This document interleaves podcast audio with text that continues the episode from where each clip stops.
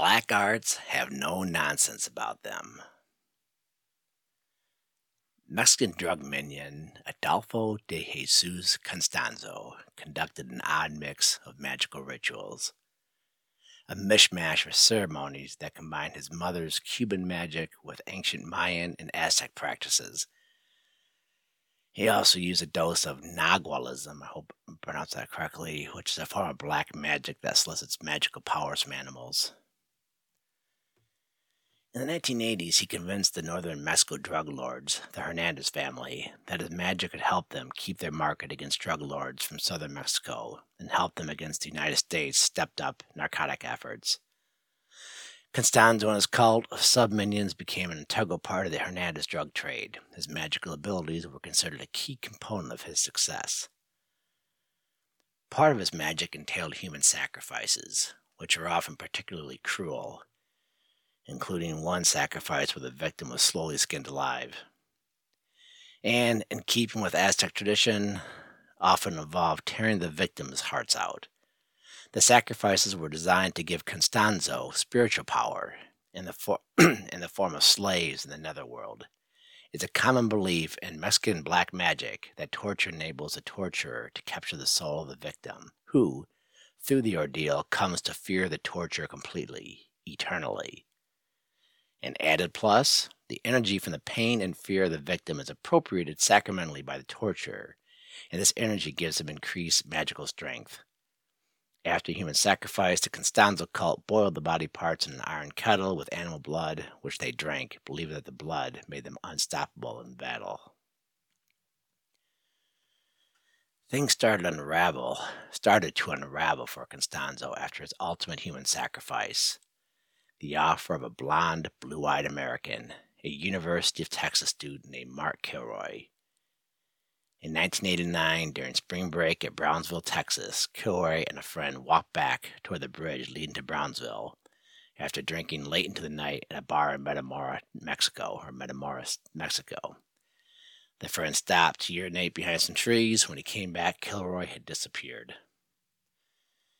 Initial investigations turned up nothing, but authorities were eventually alerted to weird rituals that had supposedly been taking place at a, ho- at a local ranch. The Mexican police investigated and found candles, chicken bones, and other remains associated with the pagan rituals that still breathe beneath Mexico's Catholic surface. Uh, superstitious themselves, the Mexican police were apprehensive about investigating, so they turned the matter over to the U.S. officials who unraveled the bizarre torture and murder of the sacrificial victim Mark Kilroy, whose heart, genitals, and spine had been used to make a magical stew. Okay, now up to this point, Constanzo's cult had primarily sacrificed to the drug dealers, so no one gave a frick, but now people cared. And the Mexican authorities were under intense pressure to capture Constanzo. They tracked him to his Mexico City apartment. Brief gunfire was exchanged, then Constanzo ordered a follower to shoot him. The police found Constanzo and his boyfriend embraced in a closet, both dead from machine gun wounds. All right. So Constanzo seems to have been born into a constant sense of existential anxiety. His mother suffered through the Castro Revolution and had immigrated and had to immigrate to the United States, where she gave birth to Adolfo in 1962 when she was 15 years old. She had three children by three different men. She raised Adolfo Catholic, but also taught him voodoo, and his stepfather was involved in the occult. His mom was also a petty criminal and involved the teenage Constanzo in her activities. On top of all that, Constanzo became of age in the quote unquote cocaine cowboy Miami of the early 1980s. A young man with that kind of upbringing is going to be unsettled, to say the least. He's going to turn to something for strength. What better than the dark powers? There is, after all, a primordial belief that ugliness and darkness bring power. Constanzo's rationale was the same as, as that of primitive headhunters, says Professor, Professor Karl Raschke, who have always believed that violence and gore have a supernatural nimbus around them. In order to harness those supernatural forces, one must kill, torture, and maim. That was in Raschke's book, Painted Black, which, by the way, has been discredited, but not for the point I cited here. Uh, discredited because Raschke was blamed for kind of fueling the satanic worship um, frenzy of the 80s and 90s, something that was totally overblown. And Raschke took a lot of heat for basically um, fanning those flames unnecessarily. But anyway, um, that that quote stands. He is a professor, legitimate University of Denver, etc., etc. Anyway, uh, G.K. Chesterton discussed the same phenomenon in his chapter, The Demons and the Philosophers, in his most righteous book, The Everlasting Man. And let me read you this Chesterton quote. Some impulse, perhaps a sort of desperate impulse, drove men to the darker powers when dealing with practical problems. There was a sort of secret and perverse feeling that the darker powers would really do things, that they had no nonsense about them. But with the appeal to lower spirits comes the horrible notion that the gesture must be very low, that it must be a monkey trick of, of an utterly ugly and unworthy sort. Sooner or later, man deliberately sets himself to do the most disgusting thing he can think of. It is felt that the extreme of evil will exert a sort of attention or answer from the evil powers underneath the surface of the world. That's a heck of a quote. I've read that quote over literally 50 times in my life. It's pretty powerful, I guess. that term's grossly overused. But anyway, the bottom line is when a man is up against it, he's going to look for help allies, weapons, forces, anything to get him through the ordeal. And when an entire society is up against it, you're going to find a lot of people looking for help. And a lot of those people will allow their desperation to drive them to the darker powers. Now, Europe was up against it in the 14th and 15th centuries. As I cataloged last week, this was the era of the Black Death, a discredited Catholic Church, the Hundred Years' War, constant Muslim pressure, the fall of Constantinople, and many other problems. And by the way, in that catalog, I didn't mention all the freaking famine, floods, and earthquakes. They seem to have a ton of them in the 1300s. But this was also the era of the rise of witchcraft and black magic. Now, these things had existed previously, but this era saw a distinct uptick. Now, of course, modern historians continue to debate how much actual witchcraft and black magic were occurring, but something was clearly going on. In 1486, Heinrich Kramer published Malleus Maleficar, Maleficarum, The Hammer of Witches. The misogynistic book displayed hatred of minorities and women and an irrational terror of secret plots, but it was popular from 1486 to the first decades of the 1500s, more copies of it were printed than of any other book except the Bible. Kramer thought he was onto something and sold the book, and people were saying, "Yeah, yeah, something's going on here."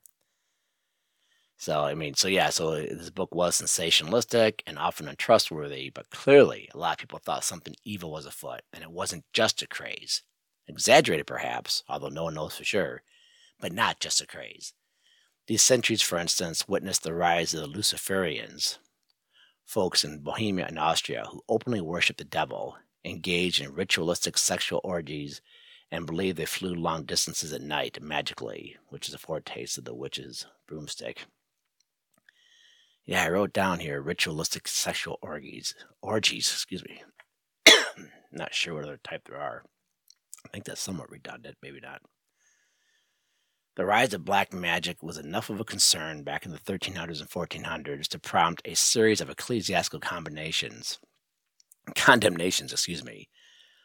The Synod of Benevento in 1378 forbade all magic. Cardinal Louis of Bourbon forbade sorcery and belief in its efficiency or efficacy at the Synod of Langres, and I'm not pronouncing that correctly, in 1404 in 1409, Pope Alexander V ordered the Inquisitor of Avignon to take charge of sorcerers and invokers of demons, an order reiterated by Pope Martin V on February 3, 1418.